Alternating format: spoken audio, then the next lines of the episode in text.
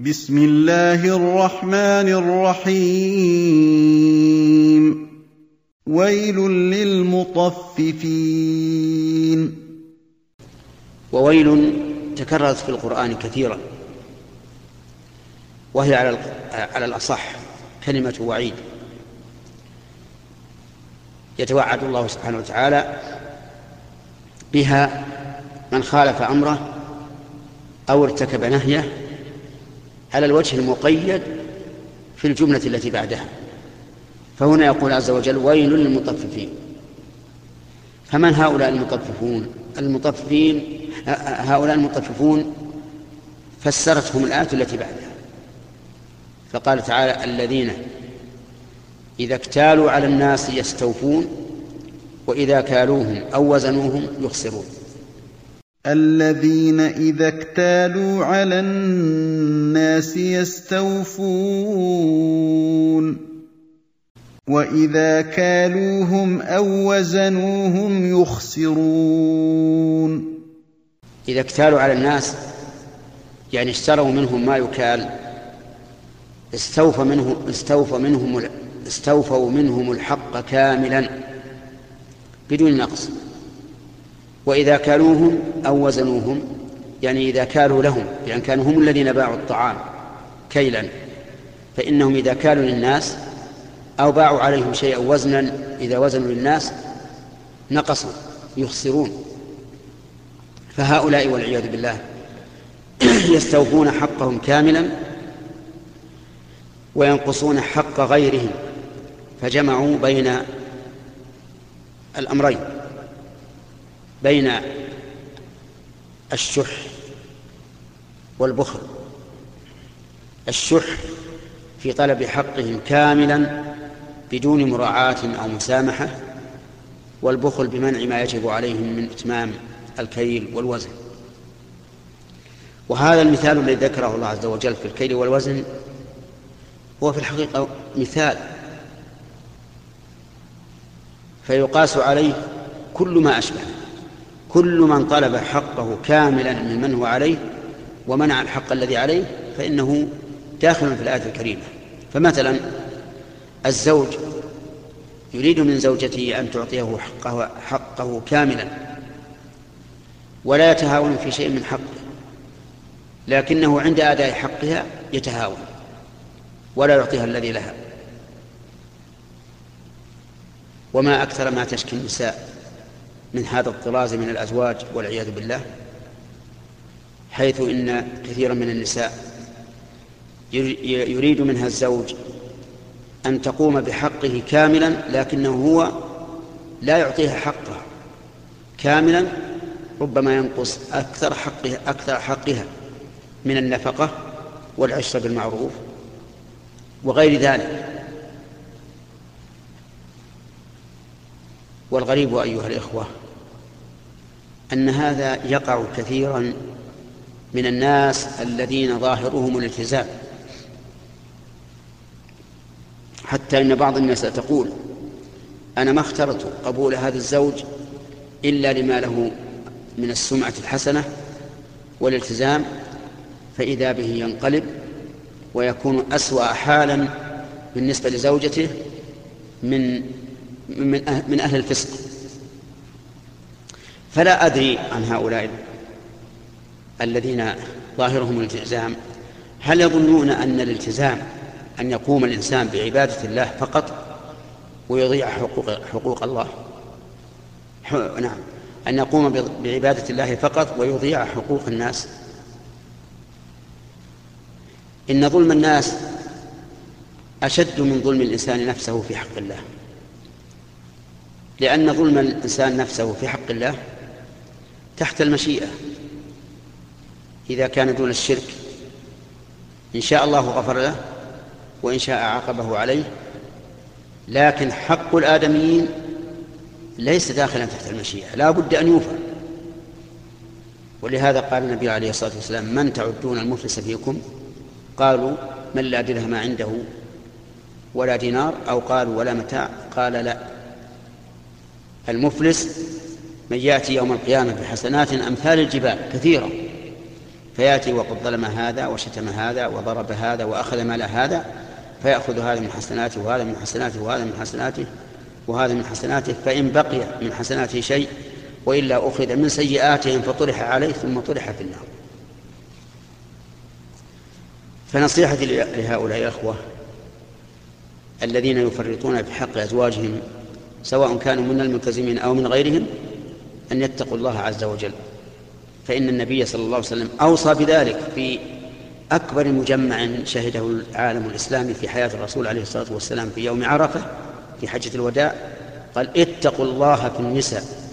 اتقوا الله في النساء فإنكم أخذتموهن بأمان الله واستحللتم فروجهن بكلمة الله.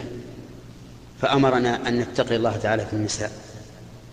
وقال اتقوا الله في النساء فإنهن عوان عندكم أي بمنزلة الأسرى.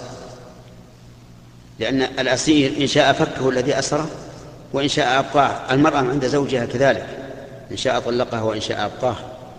فهي بمنزلة الأسير عنده فليتق الله فيها.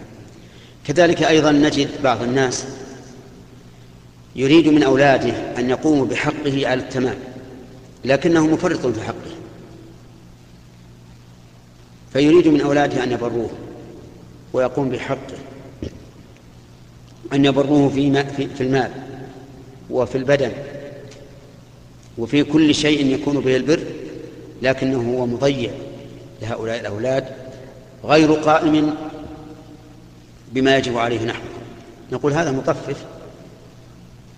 كما نقول في المسألة الأولى في مسألة الزوج مع زوجته إنه إذا أراد منها أن تقوم بحقه كاملا وهو يبخس حقها نقول إنه مطفف. هذا الأب الذي أراد من أولاده أن يبروه تمام البر وهو مقصر في حقهم نقول إنك مطفف. ونقول له ونقول له تذكر قول الله تعالى ويل للمطففين الذين إذا اكتالوا على الناس يستوفون وإذا كالوهم أو وزنوهم يخسرون. ألا يظن أولئك أنهم مبعوثون ليوم عظيم. ألا يظن أولئك أنهم مبعوثون ليوم عظيم؟ يعني ألا يتيقن هؤلاء ويعلم علم اليقين لأن الظن هنا بمعنى اليقين والظن بمعنى اليقين يأتي كثيرا في القرآن. مثل قوله تعالى الذين يظنون أنهم ملاقوا ربهم وأنهم إليه راجعون فقال الذين يظنون أنهم ملاقوا ربهم وهم يتيقنون أنهم ملاقوا الله لكن الظن يستعمل بمعنى اليقين كثيرا في اللغة العربية وهنا يقول عز وجل ألا يظن أولئك أنهم مبعوثون؟ ألا يتيقن هؤلاء أنهم مبعوثون أي مخرجون من قبورهم لله رب العالمين؟ ليوم عظيم. هذا اليوم هذا اليوم عظيم. ولا شك أنه عظيم. كما قال تعالى إن زلزلة الساعة شيء عظيم. عظيم في طوله في أهواله فيما يحدث فيه في كل معنى تحمله كلمة عظيم. لكن هذا العظيم هو على قوم عسير وعلى قوم يسير. قال تعالى على الكافرين غير يسير. وقال تعالى يقول الكافرون هذا يوم عسر. لكنه بالنسبة للمؤمنين جعلني الله وإياكم منهم يسير. كأنما يؤدي به صلاة فريضة من سهولته عليه ويسره عليه. لا سيما إذا كان ممن استحق هذه الوقاية العظيمة. وكان من الذين يظلهم الله في ظله يوم لا ظل إلا ظله.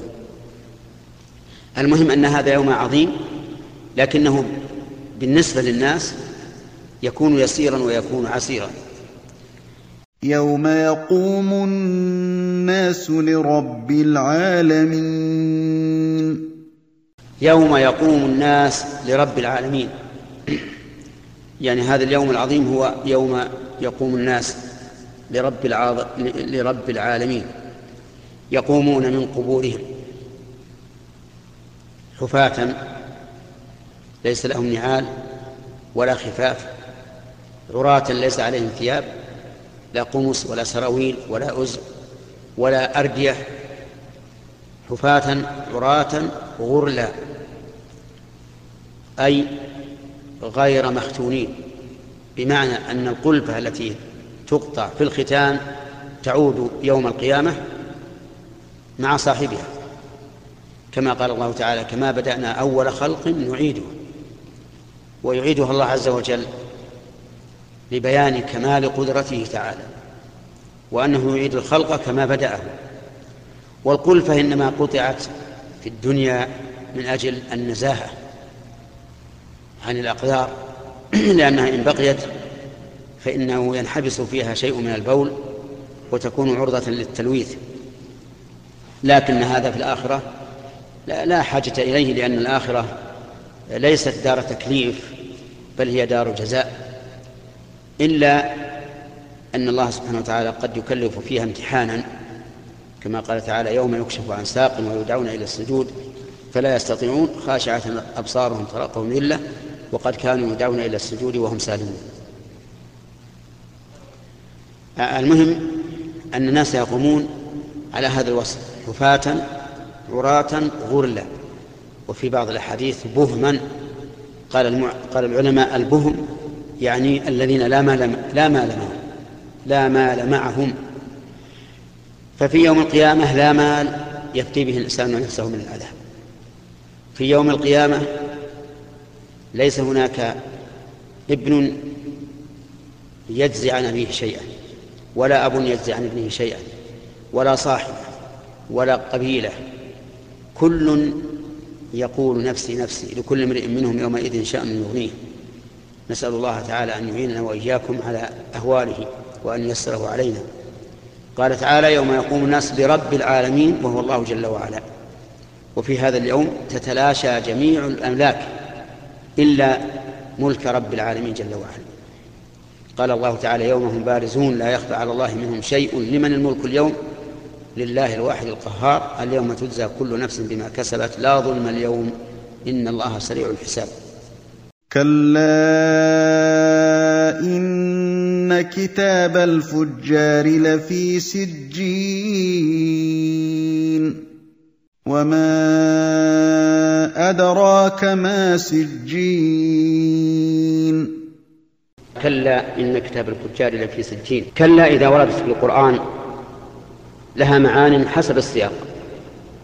قد تكون حرف رد وزجر وقد تكون بمعنى حقا وقد يكون لها معان أخرى يعينها السياق. لأن الكلمات في اللغة العربية ليس لها معنى ذاتي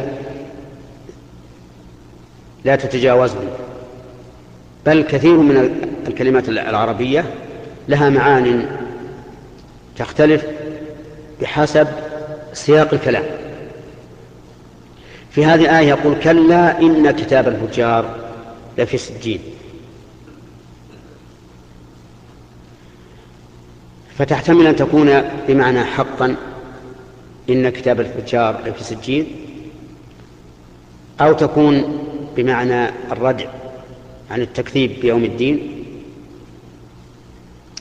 وعلى كل حال فبين الله تعالى في في هذه الآية الكريمة أن كتاب الفجار في سجين.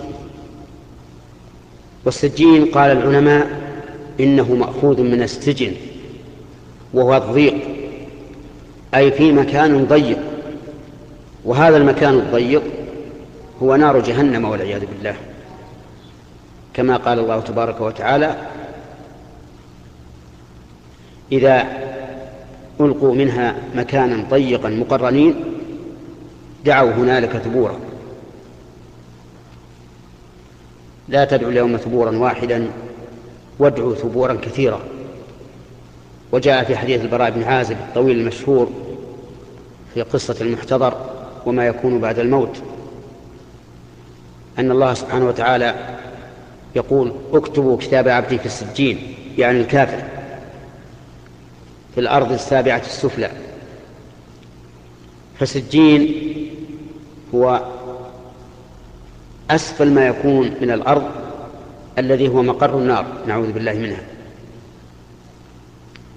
فهذا الكتاب في سجين. ثم عظم الله عز وجل هذا السجين بقوله وما أدراك ما سجين. فالاستفهام هنا للتعظيم. أي ما ما الذي أعلمك بسجين؟ وهل بحثت عنه؟ وهل سألت عنه؟ حتى يبين لك. والتعظيم قد يكون لعظمة الشيء رفعة وقد يكون لعظمة الشيء نزولا. وهذا التعظيم في سجين ليس لرفعته وعلوه ولكنه لسفوله ونزوله. كتاب مرقوم. كتاب مرقوم. كتاب هذه لا تعود على سجين وإنما تعود على كتاب. كلا إن كتاب الفجار. فما هذا الكتاب؟ فقال كتاب مرقوم يعني مكتوب لا يزاد فيه ولا ينقص ولا يبدل ولا يغير بل هذا مآلهم ومقرهم والعياذ بالله أبد الآبدين. ويل يومئذ للمكذبين الذين يكذبون بيوم الدين. ويل يومئذ للمكذبين. ويل سبق الكلام عليها في هذه السورة وقلنا إنها كلمة وعيد يتوعد الله بها من يستحق الوعيد. وهي كثيرة في القرآن الكريم. ويل يومئذ للمكذبين الذين يكذبون بيوم الدين. والكلام كله في يوم الدين من أول السورة إلى آخره كله في يوم الدين والجزاء. هؤلاء الذين يكذبون بيوم الدين توعدهم الله بالويل لأن هؤلاء المكذبين بيوم الدين لا يمكن أن يستقيموا على شريعة الله. لا يستقيم على شريعة الله إلا من آمن بيوم الدين. لأن من لم يؤمن به وإنما آمن بالحياة فقط فهو لا يهتم بما وراءها ولا يعمل لذلك وإنما يبقى كالأنعام يتمتعون ويأكلون كما تأكل الأنعام والنار مثوى. لهم ولهذا أظنكم تعلمون معي أن الله يقرن الإيمان به بالإيمان باليوم الآخر دائما. لأن الإيمان باليوم بالله ابتداء والإيمان باليوم الآخر انتهاء. فتؤمن بالله ثم تعمل لليوم الآخر الذي هو المقر. فهؤلاء والعياذ بالله كذبوا بيوم الدين. ومن كذب به لا يمكن أن يعمل له أبدا. لأن العمل مبني على عقيدة. إذا لم يكن عندك عقيدة فكيف تعمل؟ وما يكذب به إلا كل معتد أثيم. وما يكذب به إلا كل معتد أثيم. يعني ما يكذب يوم الدين وينكره إلا كل معتد أثيم أي معتد في أفعاله أثيم في أقواله. وقيل معتد في أفعاله أثيم في كسبه أي أن مآله إلى الإثم والمعنيان يعني متقاربان. المهم أنه لا يمكن أن يكذب بيوم الدين إلا رجل معتدي أثيم آثم كاسب للآثام التي تؤدي به إلى نار جهنم. نعوذ بالله. إذا تتلى عليه آياتنا قال أساطير الأولين. إذا تتلى عليه آياتنا قال أساطير الأولين. إذا تتلى عليه يعني إذا تلاها عليه أحد. وهو يدل على أن هذا الرجل لا يفكر أن يتلو آيات الله ولكنها تتلى عليه. فإذا تلت عليه قال أساطير الأولين أي هذه أساطير الأولين. وأساطير جمع أسطورة وهي الكلام الذي يذكر للتسلي ولا حقيقة له ولا أصل له. فيقول هذا القرآن أساطير الأولين. لماذا؟ لماذا لا ينتفع بالقرآن وهو أبلغ الكلام وأشده تأثيرا على القلب؟ حتى قال الله تعالى إن في ذلك لذكرى لمن كان له قلب أو ألقى السمع وهو شيء أنه لا يكذب بيوم الدين إلا كل معتد أثيم. بين حال هذا الرجل إذا دعي إلى الحق وإلى التصديق بخبر الله أنه لا لا لا يقبل ذلك. إذا تتلى عليه آياتنا قال أساطير الأولين أي, أي, أي أن هذه أساطير وسواليف ليست إلا لإشغال المجالس والتلهي بها فقط. وذلك لأنه والعياذ بالله لم يكن مؤمنا. فلا يصل نور آيات الله عز وجل إلى قلبه ويراها مثل أساطير الأولين التي يتكلم بها العجائز والشيوخ وليس لها أي حقيقة وليس, وليس فيها أي جد. كلا بل ران على قلوبهم ما كانوا يكسبون. كلا أي ليست أساطير الأولين ولكن هؤلاء ران على قلوبهم أي اجتمع عليها وحجبه عن الحق ران على قلوبهم ما كانوا يكسبون أي من الأعمال السيئات لأن الأعمال السيئات تحول بين المرء وبين الهدى كما قال الله تعالى والذين اهتدوا زادهم هدى وآتاهم تقواهم. فمن اهتدى بهدى الله واتبع ما, ما أمر الله به. وترك ما نهى الله عنه وصدق بما أخبر الله به وفعل مثل ذلك فيما جاء عن رسول الله صلى الله عليه وعلى آله وسلم.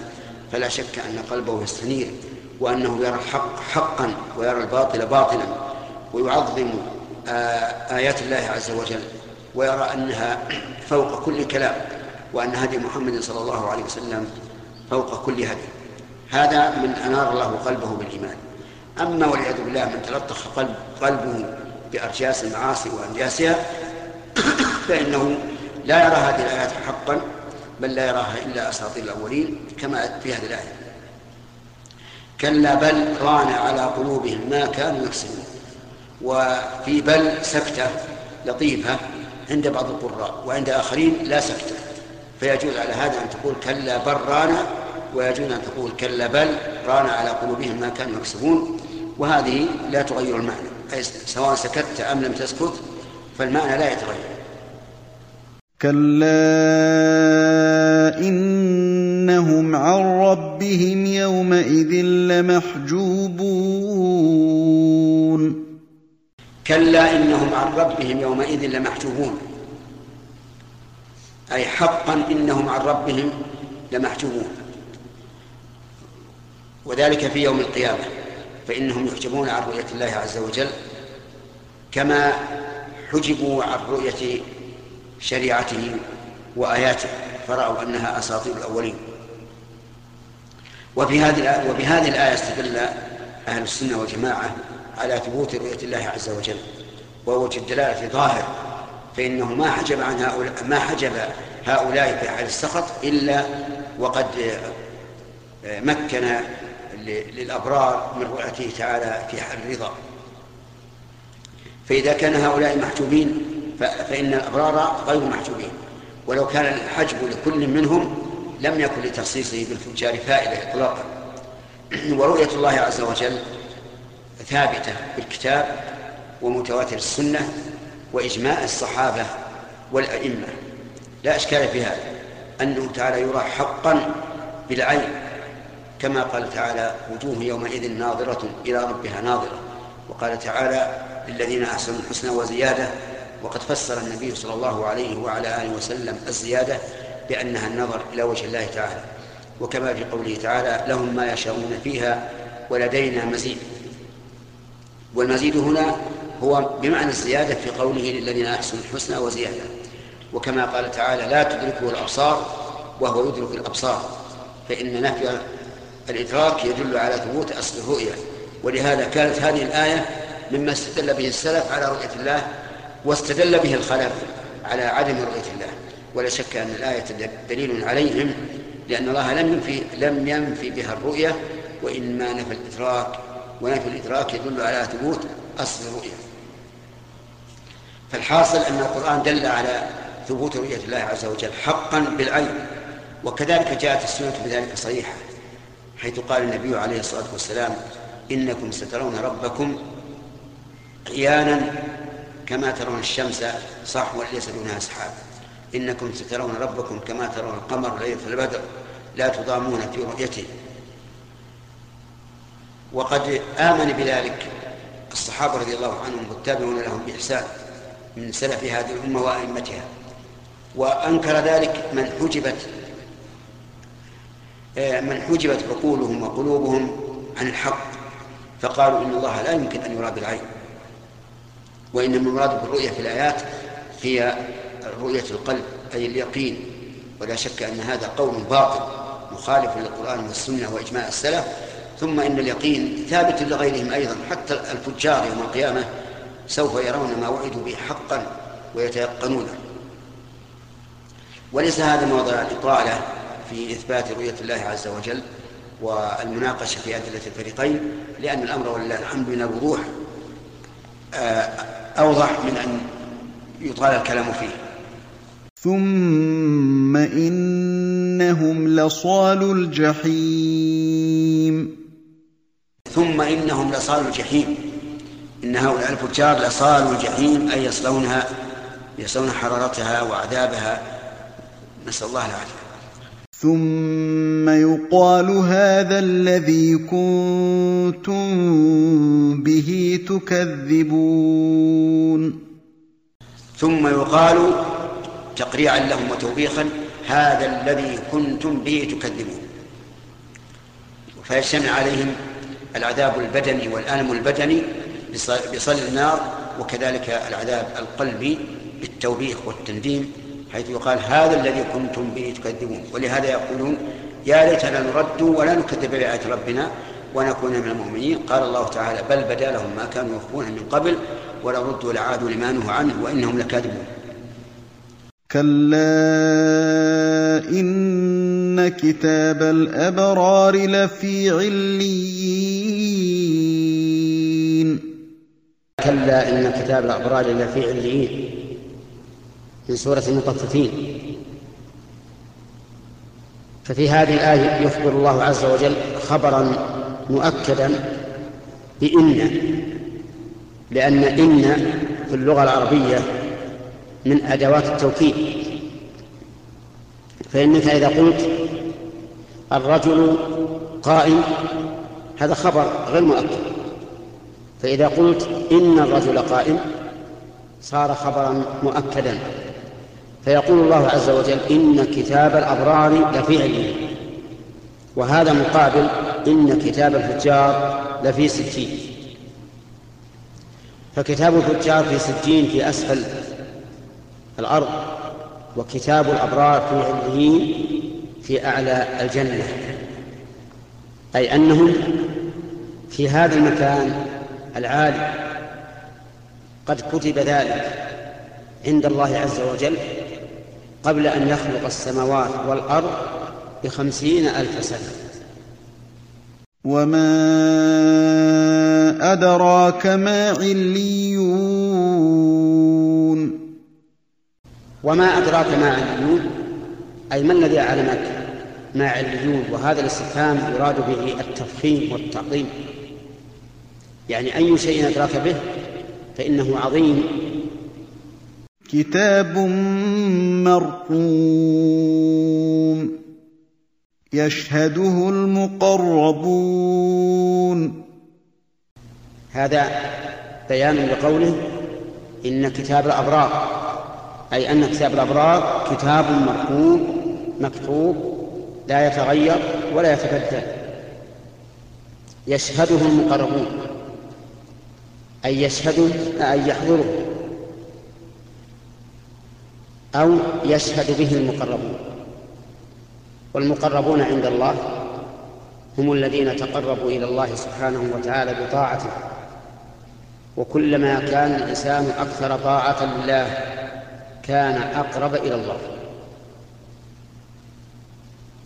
وكلما كان الإنسان أشد تواضعا لله كان أعز عند الله وكان أرفع عند الله. قال الله تعالى يرفع الله الذين آمنوا منكم والذين أوتوا العلم درجات. فالمقربون هم الذين تقربوا إلى الله تعالى بصالح الأعمال فقربهم الله من عنده. إن الأبرار لفي نعيم. إن الأبرار لفي نعيم. على الأرائك ينظرون. الأبرار جمع بر والبر كثير الخير كثير الطاعة كثير الإحسان في عبادة الله والإحسان إلى عباد الله. فهؤلاء الأبرار الذين من الله عليهم بفعل الخيرات وترك المنكرات في نعيم إن الأبرار لا في نعيم. والنعيم هنا يشمل نعيم البدن ونعيم القلب. أما نعيم البدن فلا تسأل عنه فإن الله سبحانه وتعالى قال في الجنة وفيها ما تشتهيه الأنفس وتلذ الأعين وأنتم فيها خالدون وقال تعالى فلا تعلم نفس ما أخفي لهم من قرة أعين جزاء بما كانوا يعملون وأما نعيم القلب فلا تسأل عنه أيضا. فإنهم يقال لهم وقد شاهدوا الموت قد ذبح. يقال لهم يا أهل الجنة خلود ولا موت. ويقال لهم ادخلوها بسلام. ويقال لهم إن لكم أن تنعموا فلا تبأسوا أبدا. وأن تصحوا فلا تمرضوا أبدا. وأن تشبوا فلا تهرموا أبدا. وكل هذا مما يدخل السرور على القلب فيحصل لهم بذلك نعيم القلب ونعيم البدن والملائكة يدخلون عليهم من كل باب يقولون لهم سلام عليكم بما صبرتم فنعم عقب الدار جعلني الله وإياكم منه على الأرائك ينظرون. وقوله تعالى على الأرائك ينظرون. الأرائك جمع أريكة وهي السرير المزخرف المزين الذي وضع عليه مثل الظل وهو من أفخر أنواع الأسرة. فهم على الأرائك على هذه الأسرة الناعمة الحسنة البهية ينظرون يعني ينظرون ما أنعم الله به عليهم. من النعيم الذي لا تدركه الأنفس الآن. فلا تعلم نفس ما أخفي لهم من قرة أعين. وقال بعض العلماء إن هذا النظر يشمل حتى النظر إلى وجه الله. وجعلوا هذه الآية من الأدلة على ثبوت رؤية الله عز وجل في الجنة. تعرف في وجوههم نظرة النعيم. تعرف في وجوههم نظرة النعيم. أي تعرف أيها الناظر إليهم. في وجوههم نظرة النعيم أي حسن النعيم وبهاءه أي التنعم. وأنتم تشاهدون الآن في الدنيا أن المنعمين المترفين. وجوههم غير وجوه الكادحين العاملين تجدها نظرة تجدها حسنة تجدها منعمة.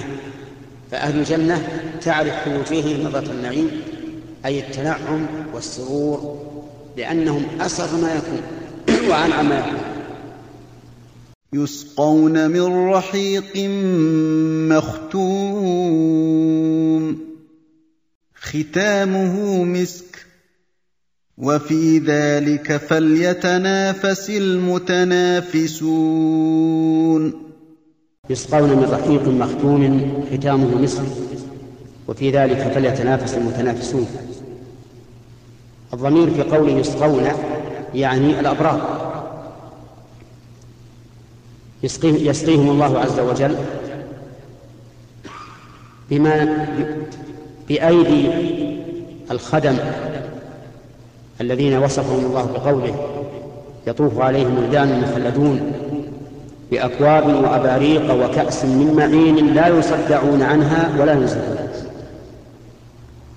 يسقون من رحيق أي من شراب خالص. لا شوب فيه. ولا ظهر فيه على العقل. ولا ألم فيه في الرأس. بخلاف شراب الدنيا فإنه يغتال العقل ويصدع الرأس. أما هذا فإنه رحيق خالص. ليس فيه أي أذى مختوم ختامه مسك. أي بقيته وآخره مسك أي طيب الريح بخلاف خمر الدنيا فإنه خبيث الرائحة.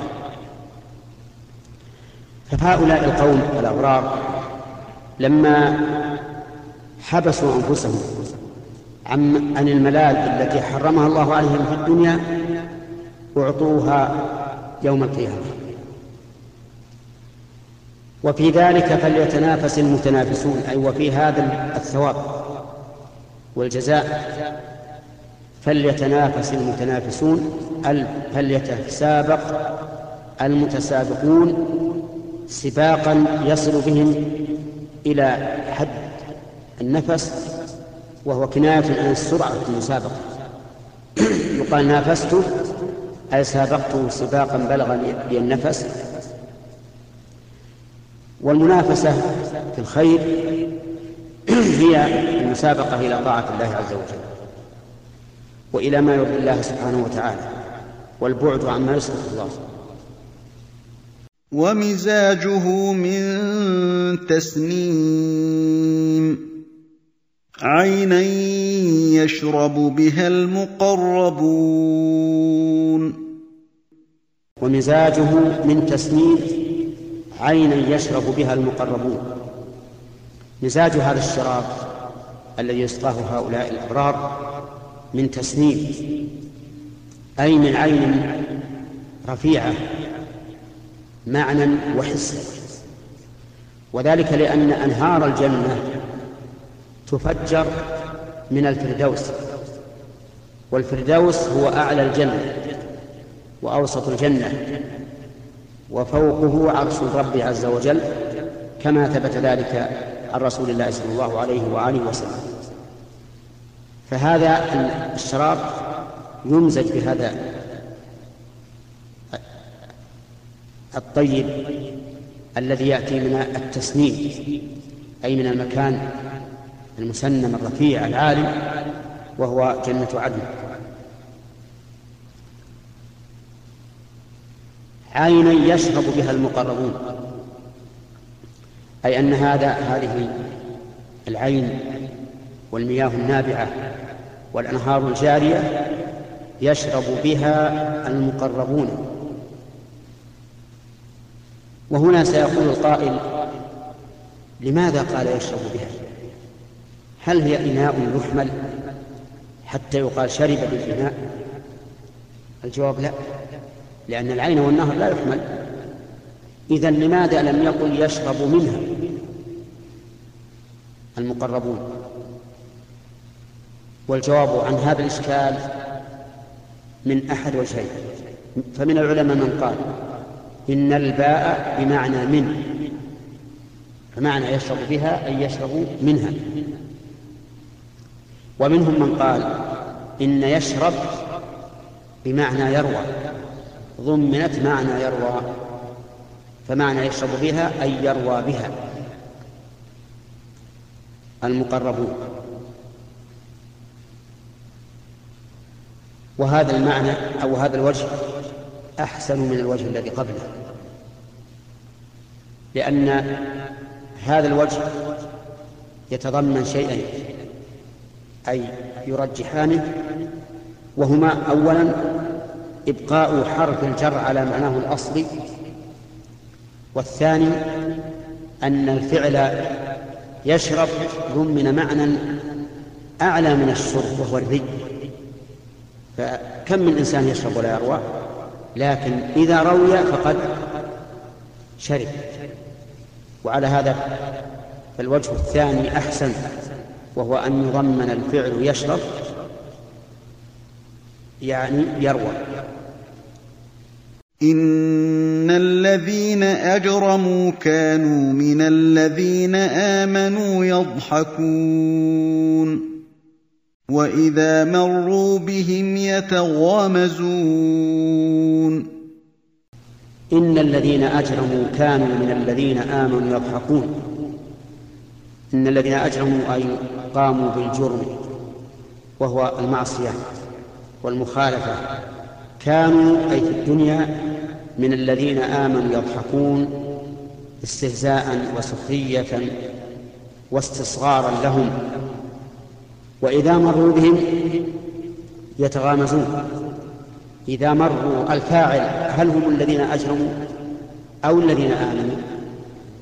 الآية تصلح لهذا وهذا. يعني يصح أن يكون إذا مر المؤمنون بالمجرمين أو إذا مر المجرمون بالمؤمنين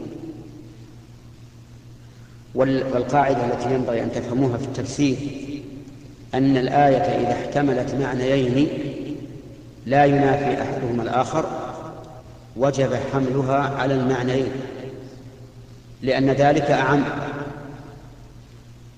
أمفهوم هذا عندكم؟ إذا مروا بهم يتغامزون من المار؟ سؤال موجه لكم. يحتمل إذا مر المجرمون بالمؤمنين أو إذا مر المؤمنون بالمجرمين. فإذا جعلناها للأمرين صار المعنى أن المجرمين إذا مروا بالمؤمنين وهم جلوس تغامزوا. وإذا مر المؤمنون بالمجرمين وهم جلوس تغامزوا أيضا. فتكون فتكون شاملة للحالين حال مرور المجرمين بالمؤمنين وحال مرور المؤمنين بالمجرمين. يتغامزون يعني يغمز بعضهم بعضا. انظر إلى هؤلاء. سخرية واستهزاء واستصغارا. وإذا انقلبوا إلى أهلهم انقلبوا فكهين. وإذا انقلبوا إلى أهلهم انقلبوا فكهين إذا انقلب المسلمون إلى أهلهم انقلبوا فكهين يعني متفكهين بما نالوه من السخرية بهؤلاء المؤمنين. فهم يستهزئون ويسخرون ويتفكهون بهذا ظنا منهم أنهم نجحوا وأنهم غلبوا المؤمنين. ولكن الأمر بالعكس. وإذا رأوهم قالوا إن هؤلاء لضالون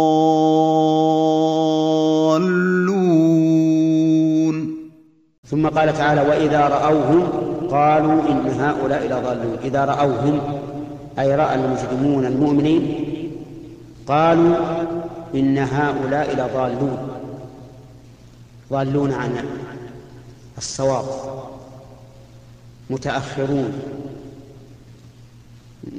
متزمتون متشددون إلى غير ذلك من الألقاب.